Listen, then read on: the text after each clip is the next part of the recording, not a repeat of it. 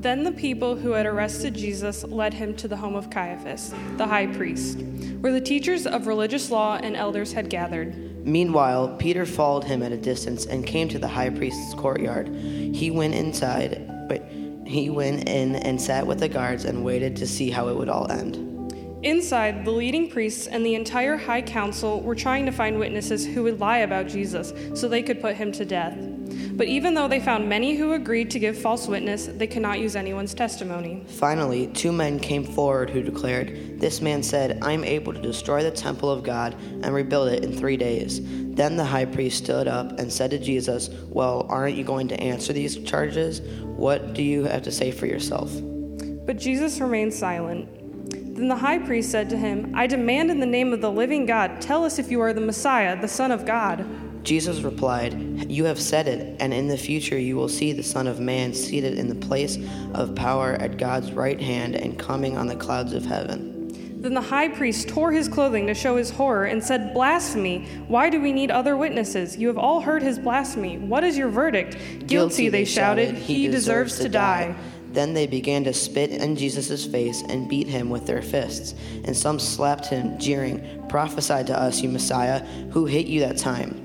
Matthew 26, 57 through 68. You may be seated.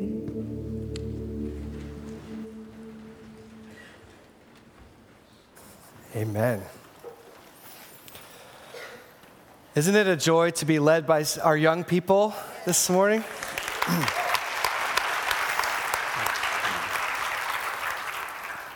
Some of you have some talented kids out there. That's just encouraging and joyful to be a part of. They are gearing up, our student ministry is gearing up for their dinner theater that's coming up here at the end of the month. You should have something, I think, in your program about that, but they have a table in the back there that they're selling tickets for, so if you want to learn more about the dinner theater that they're having here at the end of the month, I'm sure they would love to talk to you more about it.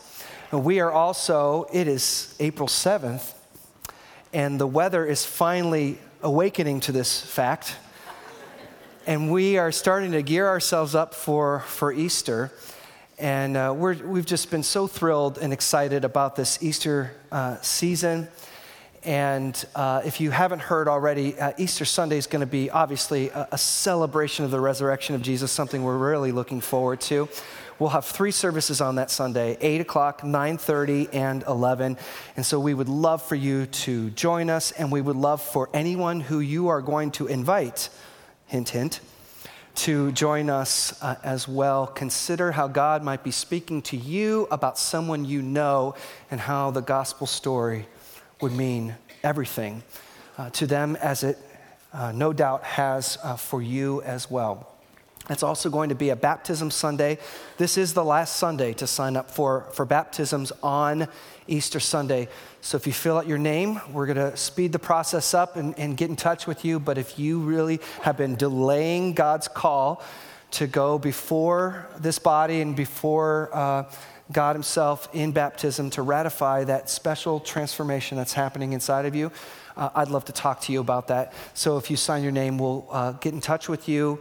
And we'll meet with you and see if that's indeed what God is doing in your heart. Of course, this whole season has been kicked off by our Easter musical, Worthy is the Lamb. They started off last night. What an amazing performance. Man, and they just sound so good. The singing was tremendous, and just a great deal of effort and time has gone into this, and was really thrilling to see our church at work in this way to really share, to lay out the story, the gospel story, the story of Jesus, life, death, and resurrection. And it was just great to see. And we'll also have our second rendition of that tonight at 7 o'clock. And so if you missed it, we invite you to come, and maybe someone that can join you for tonight at 7 o'clock for Worthy is the Lamb, our Easter musical. Well, today we are actually beginning our Easter series of messages in some form or fashion. We're calling this, Is This Justice?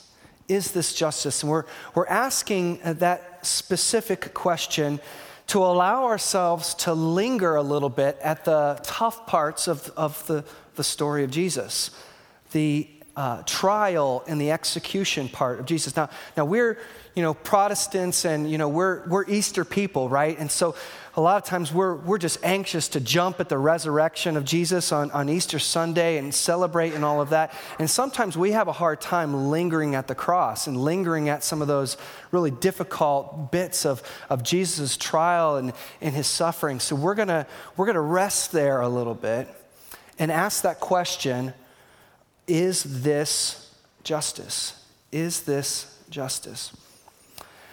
And a little bit about that question, because we talk about justice a lot, and we think about justice a lot, even if we don't put it in those terms. Like, I'm a father of a 7-year-old, and really this question, is this justice, for my world, comes in the form of, that's not fair.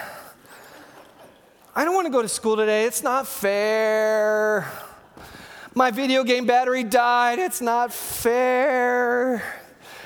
Springtime, the weather, warm weather is not coming. It's not fair. And I hear all of this about what's fair and what's unfair. And of course, I had to become my father like we all do. We become our parents, and we rehearse the line because we heard it so many times. Everybody with me? Life isn't fair, right? You all know this. Well, life isn't fair. And so we go about ourselves helping to redefine for our children what fair is and what fair isn't. And yet, even as adults, we still, by our own definition, try to decide, okay, what is just, what is fair, what is correct, and what isn't. And we don't seem to, we sense that fairness is a thing.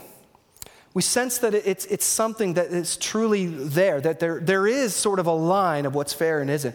But we don't always agree on what is fair and what isn't fair. So we have the sense that justice is a thing, that what is just, that there is something called justice. We just haven't, as people, as humanity, we just haven't kind of landed on exactly what that is, and we certainly have our opinions, and we like to voice those, right?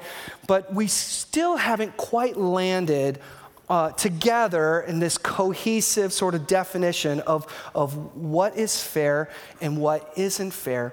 And the truth is, we can also apply this to the story of Jesus' trial and execution. But the fun thing, the cool thing about this is that what we find in this story as we ask this question is that we get challenged on our own definitions of fairness and are challenged on our own definitions of justice, almost as if we, in the midst of our own lives, complaining, this isn't fair, this isn't just, and our Heavenly Father is saying, listen, kid, life isn't fair, or let me redefine for you the fairness and the justice that I have through the lens of my own eyes. You see, the difference between Jesus and ourselves that we'll find in this story is that when we complain about fairness, when we think about justice, we think about the things that we are subjected to. We think about the things that we have to put up with. We think about the things that we really have no control over, and so we whine about it not being fair. But the gospel story is different in the sense that it witnesses to us that Jesus knew what he was getting into, and he chose it still on purpose.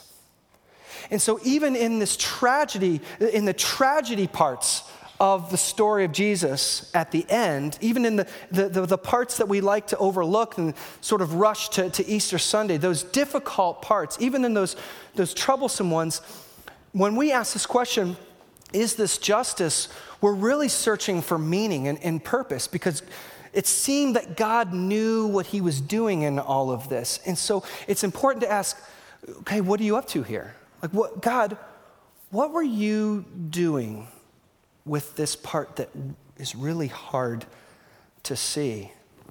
In other words, what does it all mean? What is the trial? What is the execution of Jesus? What does that really mean? That's a really important question. It's something I brought up last night as I gave our invitation after our Easter musical, to share with you that the story of life, Jesus' life, death, and resurrection would just sort of stay a story if it didn't mean something to us there. We packed the room for that musical. Why? Our worship attendance will be one of the largest of the year, if not the largest of the year, on Easter Sunday. Why? How is it that so many people throughout generations, millions of people, maybe even billions of people, throughout generations and all around the world can come together in the same voice and say, Jesus changed my life. This story means something to me. See, and the funny thing is, I grew up in the church. I grew up learning the story. I grew up being taught the story of Jesus. My Sunday school teacher used to give me little chocolates for memorizing the scriptures. I had a lot of chocolate growing up. I knew the story. I knew the ins and the outs about the Christian faith. But it wasn't until my senior year of high school, when I was about the same age as some of these young people up here, that I realized that I was missing something.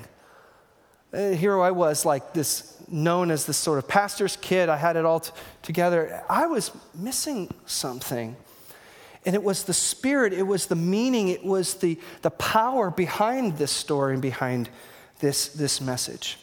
So we're going to, in this question, is this justice? That's what we're going to sift through. That's what we're going to ask. What does it really mean for us? And finding the meaning there is going to highlight and lift up and prop up the meaning of the resurrection story, I promise you. If we let ourselves linger a little bit at the cross, the resurrection is going to mean all the more for us. Now, in the midst of all of this, we're going to be seeing a great deal of paradoxes. You know, paradox is like a thing that has sort of contradictions within it.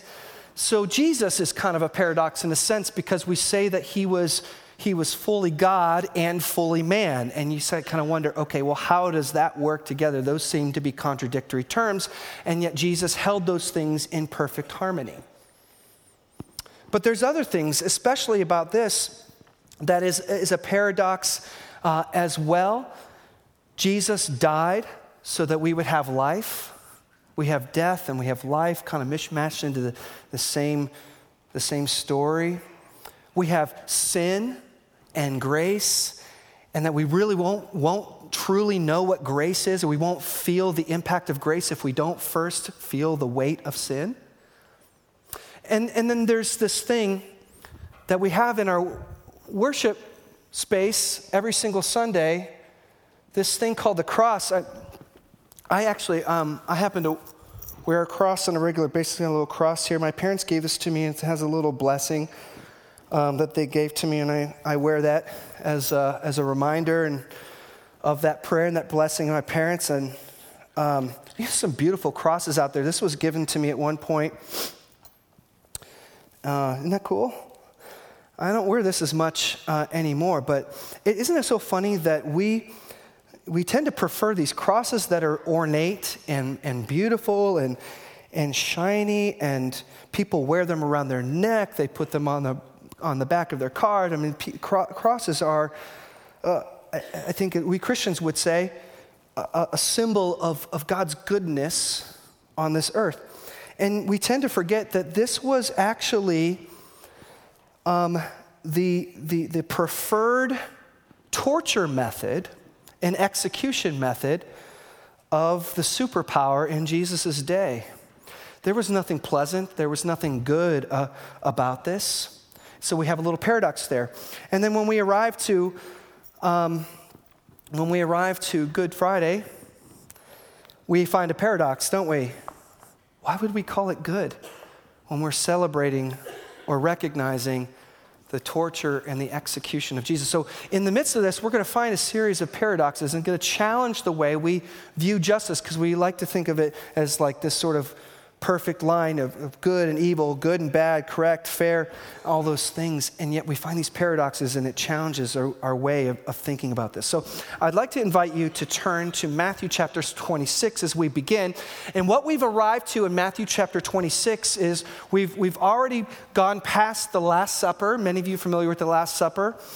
We've already gone past the scene in the Garden of Gethsemane where Judas finally betrays Jesus with a kiss and he's arrested. And then the disciples, the followers of Jesus, they then scatter about. And Jesus is arrested and he's immediately taken to the house of the high priest, who is Caiaphas.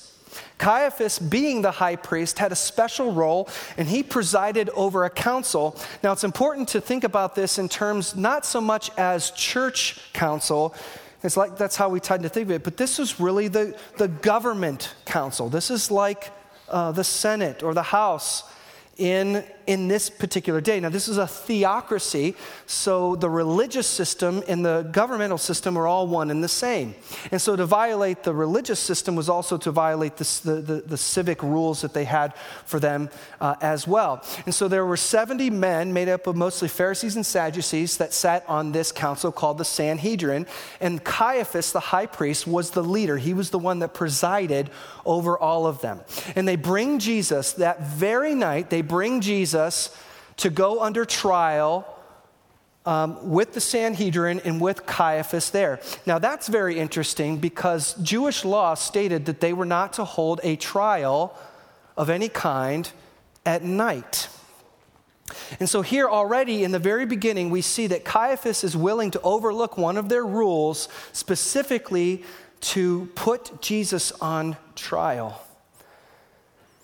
Now, this is exacerbated a little bit more because false witnesses come and they try to make things up about Jesus. And what they're trying to find something legitimately that they can catch Jesus on, an accusation that they can catch Jesus on, to specifically accuse him of being a blasphemer, so that they can put him on trial and recommend. They weren't allowed to execute anyone because they were under Roman occupation. They could recommend to Rome that Jesus would be put to death. That is clearly their agenda in this part of the story. So they have people giving false witness and accusing Jesus of false things. But the rules stated that they had to have two witnesses that could corroborate the same story. And they were having a hard time getting the same story out of two people. They were rushing this whole thing. They were just sort of making it up as they go along. But after that fact, there were two that came before the Sanhedrin, and they brought an accusation of Jesus that was one and the same, the two, and that was that Jesus had said that he was going to tear down the temple and in 3 days build it back up again. Now, this was a clear violation. The temple was considered to be God's dwelling place, God's house. You don't speak against the temple. You certainly don't issue threats against the temple. And to issue a threat against the temple was like issuing a threat against the White House. You guys kind of get this idea, the violation that exists there. But after they brought that to Jesus, and he remained silent, they were still looking for more. They were still looking for that one thing where they could catch Jesus on. And I have to think at this time that Jesus is wondering, it doesn't matter if I'm silent, doesn't matter if I say anything. Clearly they have an agenda here. Clearly they have it out for me, and they're going to do whatever it takes to accuse me and to put me to death. And we don't often stop at this point and consider the heap of accusations against Jesus. False accusations, true accusations that were misunderstood and misinterpreted because they didn't get it. I wonder, we can identify with that, can't we? It hurts to be under accusation. I hate it. It doesn't matter if it's false or if it's true. Accusation hurts. And I think it comes from this belief that we have to our core that deep down inside, and we hear this kind of come out a lot of times when we speak, but especially in the midst of accusation, but deep down to our core, we believe that we are good people. In fact, in the midst of accusation, you hear us self-justifying with that exact phrase. But, well, I'm a good person, we would say, or we hear people say. You see, this idea of accusation really contradicts or challenges that core belief that we have within ourselves, that we are good people. Now, there's a lot of warped and sort of messed up mindsets out there. There are people, even in the same breath, that would say, well, I'm not perfect, but I'm a good person. There are people that have these warped sense of what's good and what's wrong and all of that. So make no mistake about that. But I think most of us have this core belief that I'm a good person, or at least I'm trying to be a good person. I have intentions of being a good person. And so when someone accuses us of something, even if it's true, it kind of challenges that core belief that we have about ourselves, and it causes us to react, to become defensive, to self-justify, and it hurts. Now, I have to say, those false accusations, they hurt the most. When I was young, and I hesitated sharing this story, but it's true, and it really does capture some of the evils that are happening around us in our society, in our world. But when I was just in fourth grade, I was in school, and our class was having library time. And I was going through a book when a young classmate named Jason came up to me, and he showed me a book that had the face of a gorilla on it. And he said, look, this is Marisol. And Marisol was the only person of color in our entire school. Her family had immigrated from Puerto Rico. She's Puerto Rican. And I don't remember exactly how I reacted, but obviously he thought he was making a joke. Well, he went on to tell all of his friends that it was me that had said that thing and done that thing. And word got around to the students, and finally the teacher found out, and the teacher pulled this young man, Jason, and I outside, and I was so shocked by the whole thing, I really didn't even know how to defend myself. And Jason had this, he's perpetuating all of this, and so he had his arguments already in his back pocket, and he began to accuse me. And before I knew it, I was the one that was being punished, taking home a detention slip. And my mom happened to work at the post office just next to the school, and so that's where I would go after school, and I brought this detention slip to my mom, and she read it, and she flipped. Not only did I know what was happening at the time, but man, I learned from my mom that day how serious of offense this was. And so she grabbed me, and she dragged me back to the school to talk to this teacher to see what was going on. And finally, I had a chance to defend myself and to say that it actually wasn't me. I didn't say what I said. And finally, this kid blabbed enough to people that it was actually him, that word got out, and I was vindicated and all of that. Yeah, I still have this sigh of relief. I just noticed that. To escape the eternal punishment of my mom. But it hurts. It hurts when we are accused. You know, I don't think that this core belief that we're a good person, I don't think that it's entirely true, but I don't think that it's made up by our own selves either. See, the Bible teaches us that we all carry a birthmark because we were created by God. We all carry the image of God. We are image bearers of the Creator. And that deep down inside, yes, every single one of us, deep down inside, it's in there somewhere, we bear that birthmark of goodness from the Creator. And I think that's why we are compelled to say, you know what, we are good people. There's something within us that is good.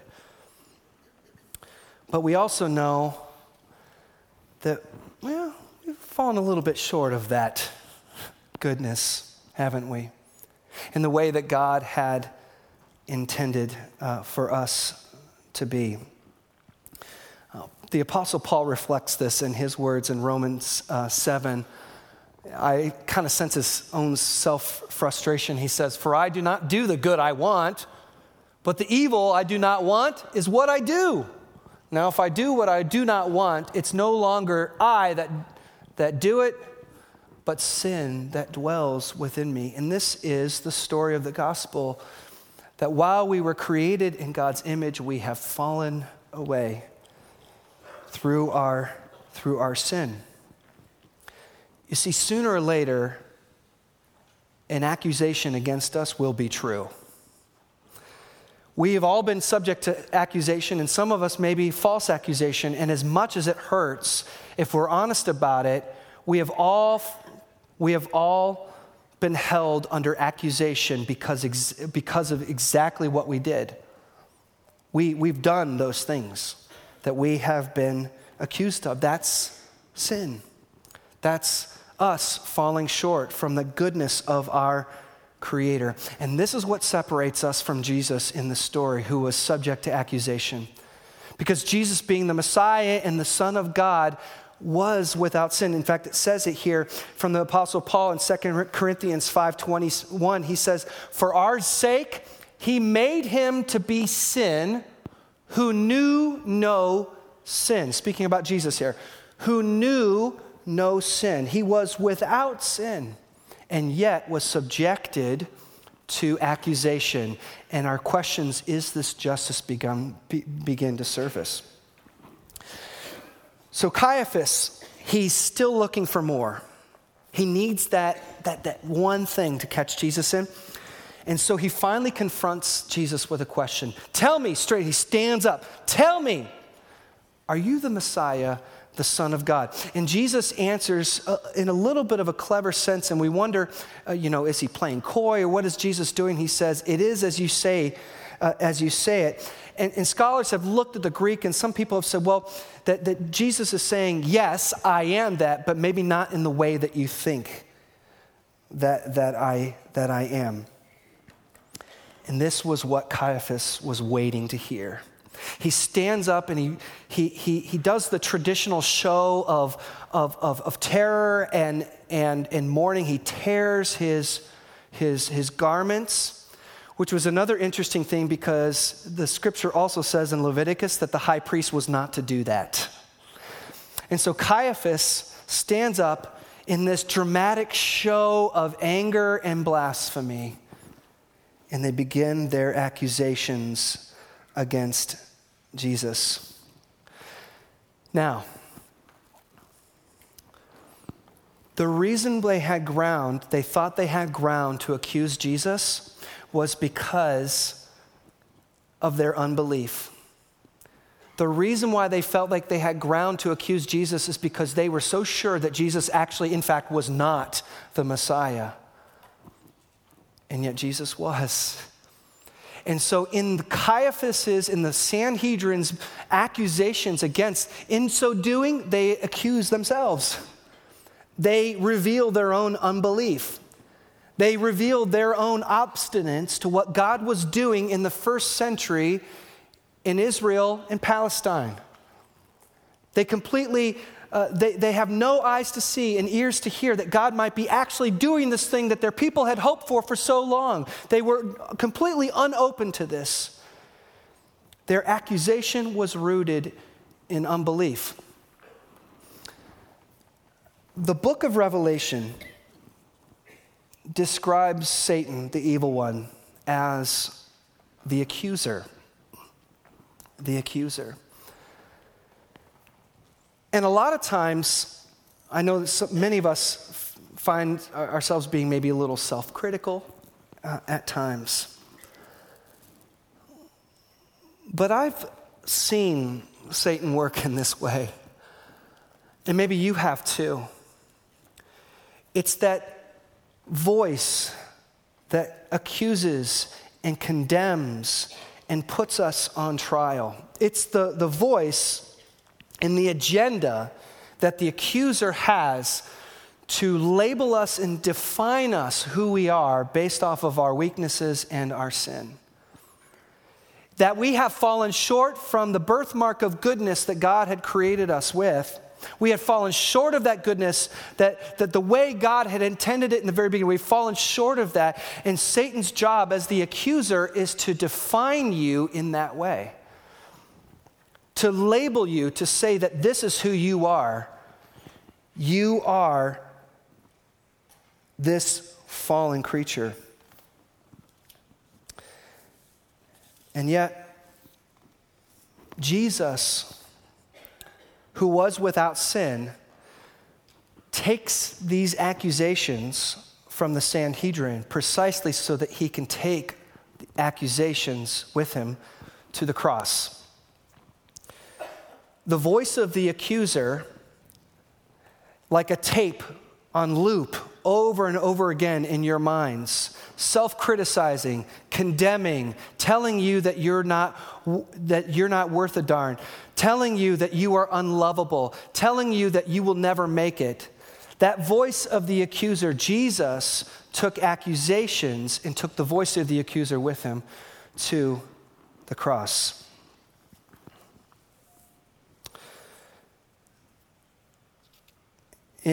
To finish up 2 Corinthians 5:21, he says, "For our sake he made him to be sin who knew no sin, so that in him we might become the righteousness of God." There was a time when I was just young in my ministry. I was attending seminary at the same time, and someone was upset with me. I think, I'm not exactly sure what was happening, but someone was having some serious issues and took issue with something that I said. Something I said triggered some of their fears, and instead of coming and talking to me about it, I found out who it was later, she wrote anonymously in red pen on the back of a used postcard, with a lot of nasty stuff, but then at the end, and I was a young seminary student just pursuing my call to pastoral ministry, she said, "You'll never make it as a pastor." And I have to wonder, what if I listened to that?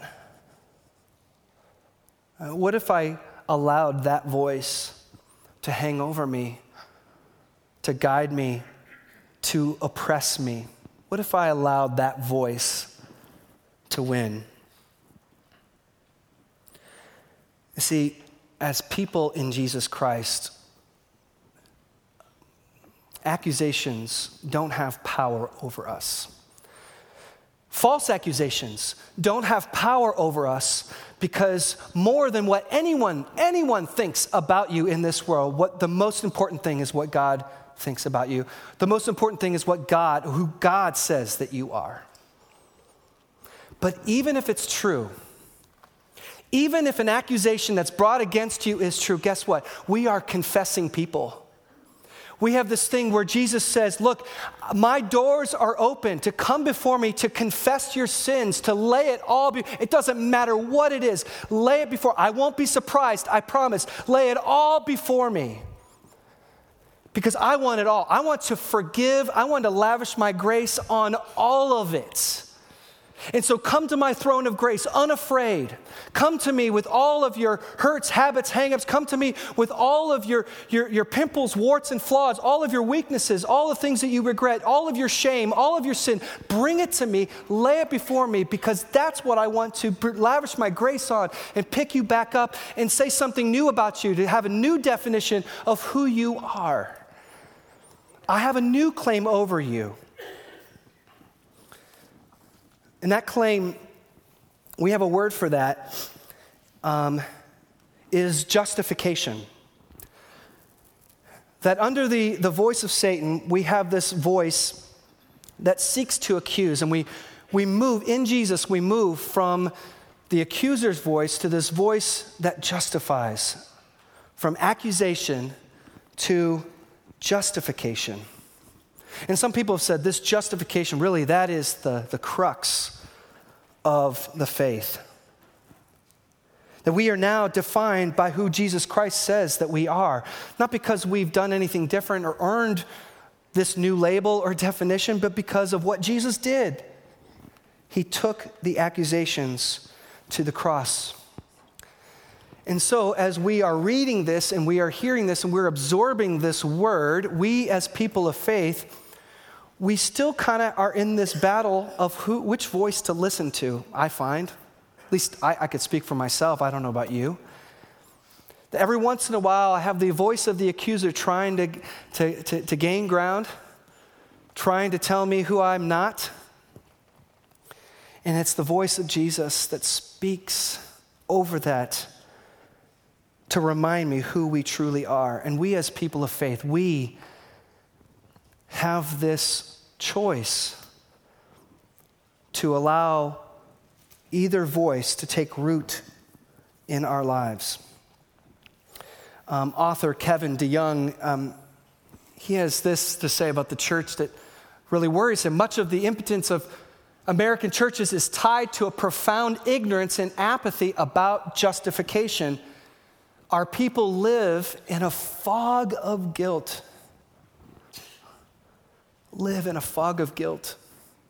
Or just as bad, they think that being a better person is all that God requires. If we live a life of simply trying to justify ourselves, we're either going to fight like mad to try to come up with reasons why we're actually a good person, or in the failure of such, we are going to live under the weight of guilt and shame. And it's really what Jesus did in his trial and his death that took all of that for us.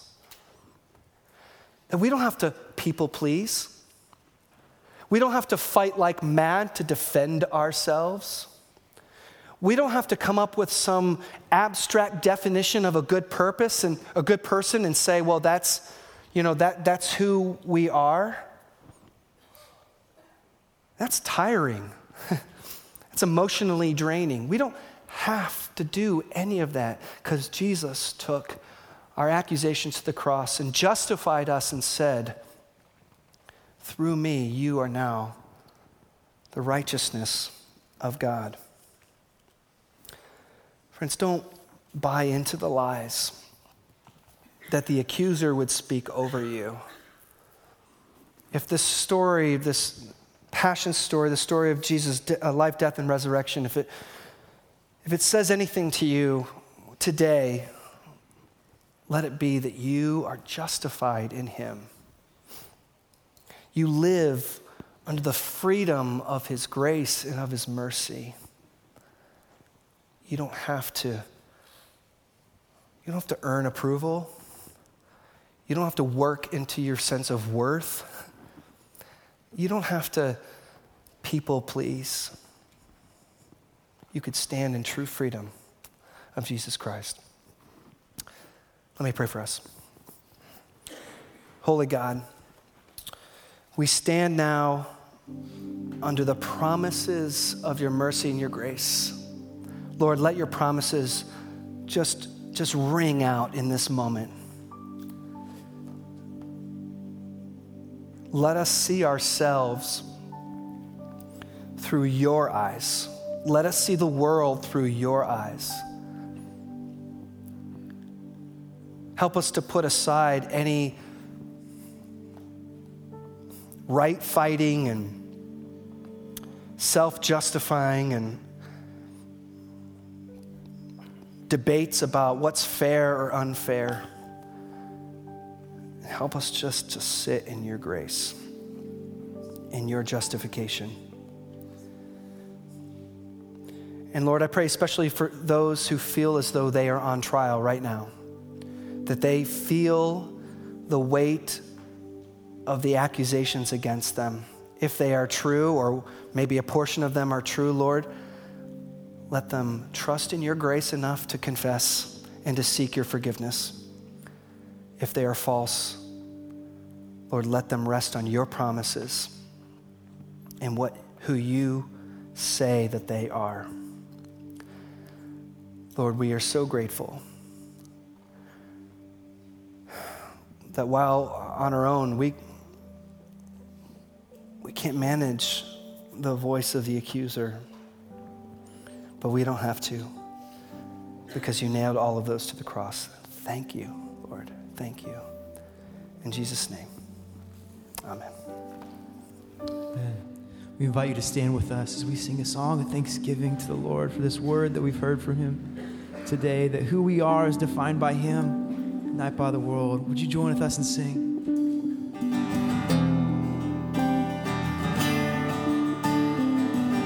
I am chosen. And I am chosen, not forsaken. I am who you say I am. You are for me, not against me. I am who you say I am. Come on, declare that again. I am chosen, not forsaken. I am who you say I am. You are for me, not against me. I am who you say I am. Come on, lift our voice. I am chosen, not forsaken.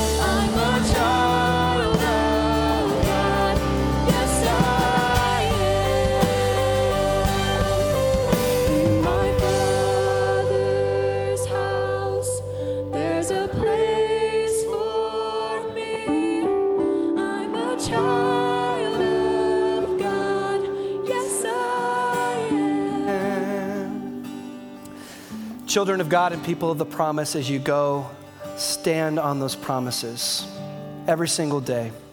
Stand on those promises through every interaction. Stand on those promises through every difficulty and trial. And let it give you hope and peace. Go in the strong name of Jesus. Amen.